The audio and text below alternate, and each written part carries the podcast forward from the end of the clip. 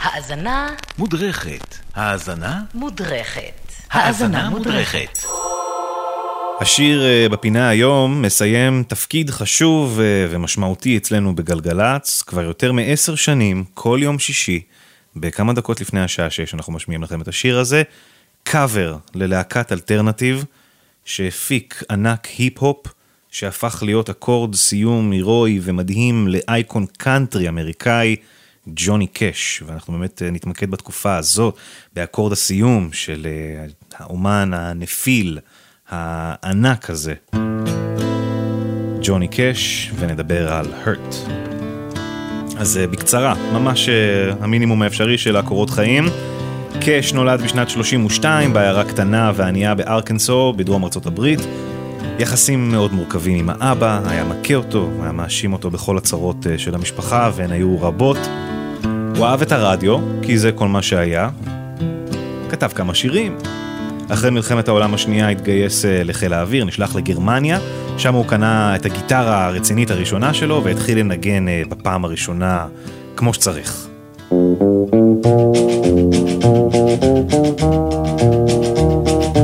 כשחזר הברית הוא התחתן, עבר לגור בטנסי. לפי האגדה, הלך אה, לאודישן אצל סם פיליפס, הבעלים של Sun Studios המפורסמים, שר גרסאות שלו לשירי גוספל נוצריים. פיליפס אמר לו שגוספל זה בנאלי ופאסה, הוא מחפש משהו נועז יותר. אז קאש אה, השמיע לו, כאמור לפי המיתוס, חומר מקורי וקיבל חוזה באותו יום. הקליט תקליט, הצליח מאוד, התחיל להסתובב ברחבי ארצות הברית ולהופיע בתור מופע פותח, יחד עם אה, אומני קאנטרי נוספים שהיו חתומים אצל אותם המנהלים. אומנים אה, קטנים, שוליים, כמו אה, ג'רי לי לואיס, אלוויס פרסלי, ואחת ג'ון קרטר. We got married in a fever, hotter than a pepper sprout. ג'ון קרטר הייתה בת למשפחה של מוזיקאים, משפחת קרטר, ילדת פלא כזאת. ג'וני קש הכיר אותה והריץ אותה עוד לפני שהוא פגש אותה בפעם הראשונה על הבמה. אחרי זמן מה של הופעות משותפות, התחיל ביניהם איזה קשר רומנטי, קש התגרש מאשתו ועבר לחיות עם ג'ון. וגם לפני ג'ון וגם איתה, החיים שלו ידעו עליות אה, ומורדות, סמים, נשים.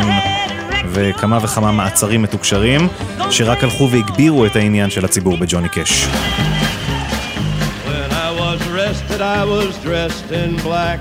They put me on a train and they took me back Had no friend for to go my bail. They slapped my dried carcass in that county jail. במהלך שנות ה-50, 60, 70, קאש הופך לאחד מאומני הקאנטרי האהובים בכל הזמנים, אייקון אמריקאי, קאובוי מודרני כזה, קצת גס, קצת עבריין, אבל אוהב את אלוהים ולב גדול, מלא ברגש. בעשור השישי לחייו, בשנות ה-80, קאש המשיך להקליט ולהופיע יחד עם ג'ון, אבל נראה היה שהבאר יבשה, מה שנקרא, אין לעיתים, אין עניין של הציבור. קאש נשאר אמנם מוערך, אבל קוטלג כאחד כזה שדי סיים את דרכו המוזיקלית. גם סדרת טלוויזיה לא מוצלחת והשתתפות בסרטים נתנו את ההרגשה שאפילו הוא עצמו כבר ויתר.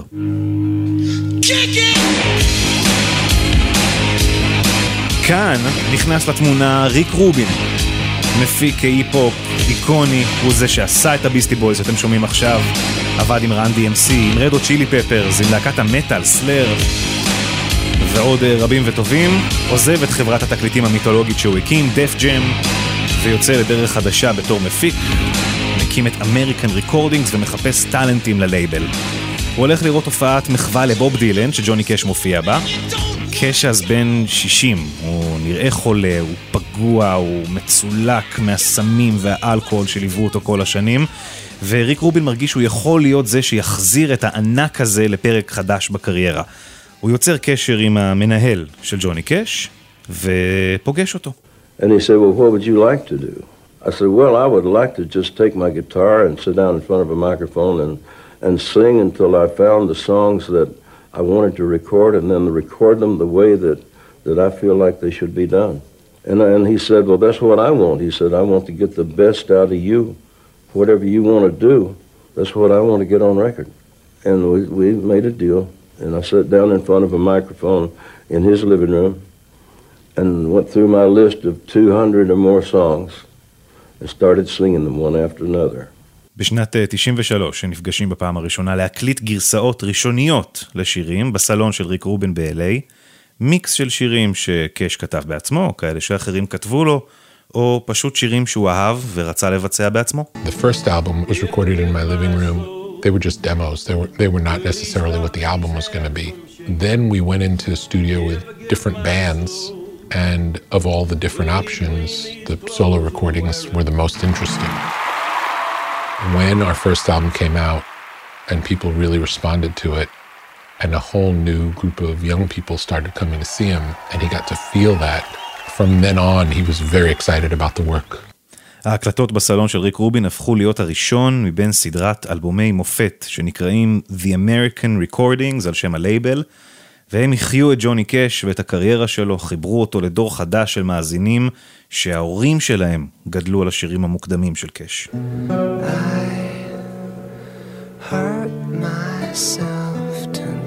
בזמן שהם אה, חיפשו חומרים לאלבום הרביעי בסדרה, המצב הבריאותי של קאש הלך והידרדר. הראייה שלו הלכה ונפגעה, הקול החם והאהוב שלו כבר היה סדוק ושבור. וריק נזכר בשיר הזה, שיר של להקת רוק אלטרנטיבי בשם אה, Nine Inch Nails, שיר שלקוח מתוך אלבום קונספט שמדבר על מישהו שמתאבד אחרי שהוא נאבק אה, ונכשל בדיכאון.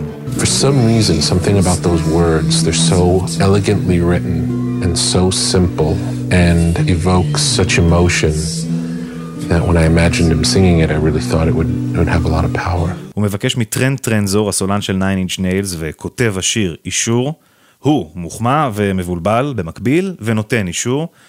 גם קאש בהתחלה לא לגמרי מבין את הכיוון שריק מושך אליו. Rick played the song for me, and when I heard the record, I said, I can't do that song, it's not my style. Just, he said, well, let's try it another way, let me. So he put down a track, and I listened to it.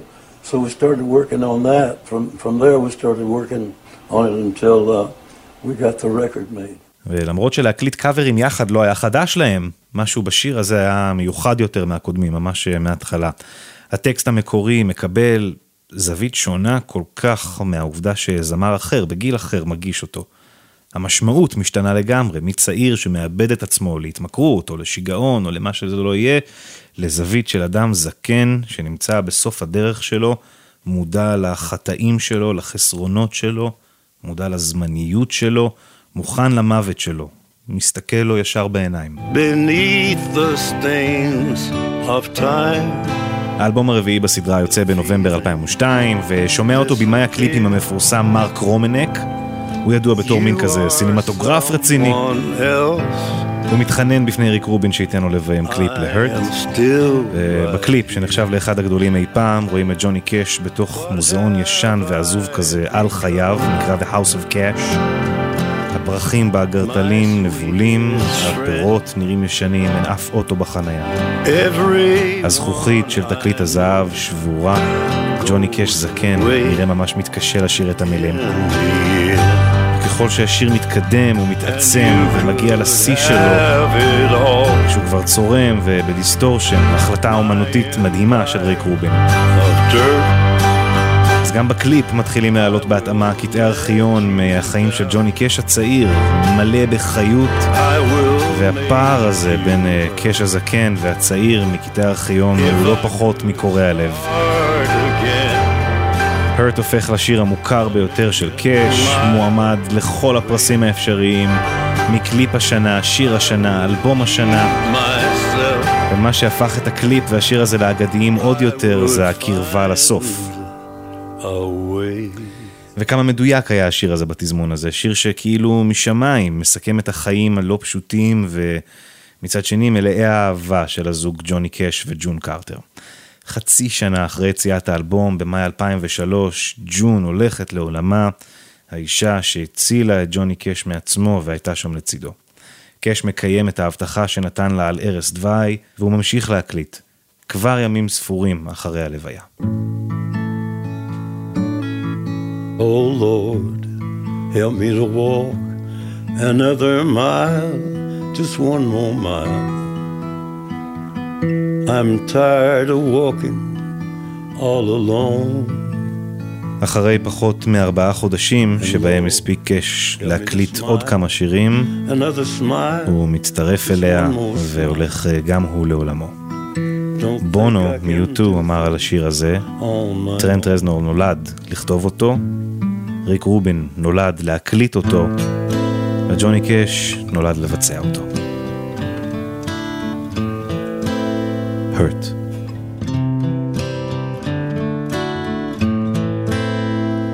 I hurt myself today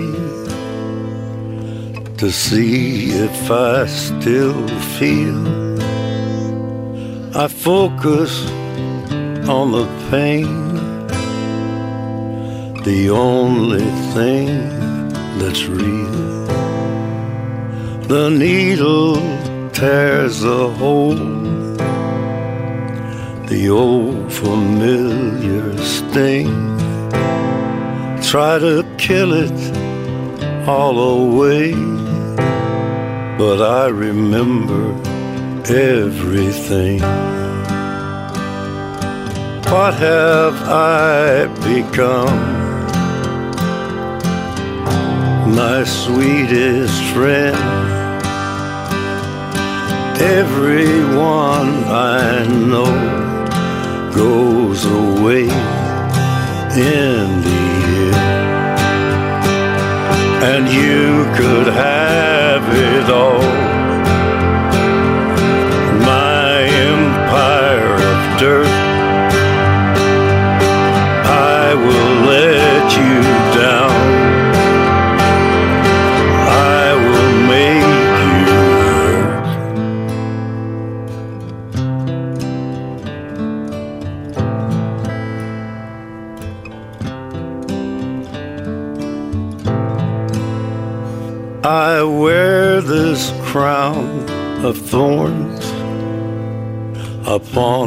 My liar's chair, full of broken thoughts I cannot repair. Beneath the stains of time, the feelings disappear. You are someone else. I am still right here. What have I become? My sweetest friend. Everyone I know goes away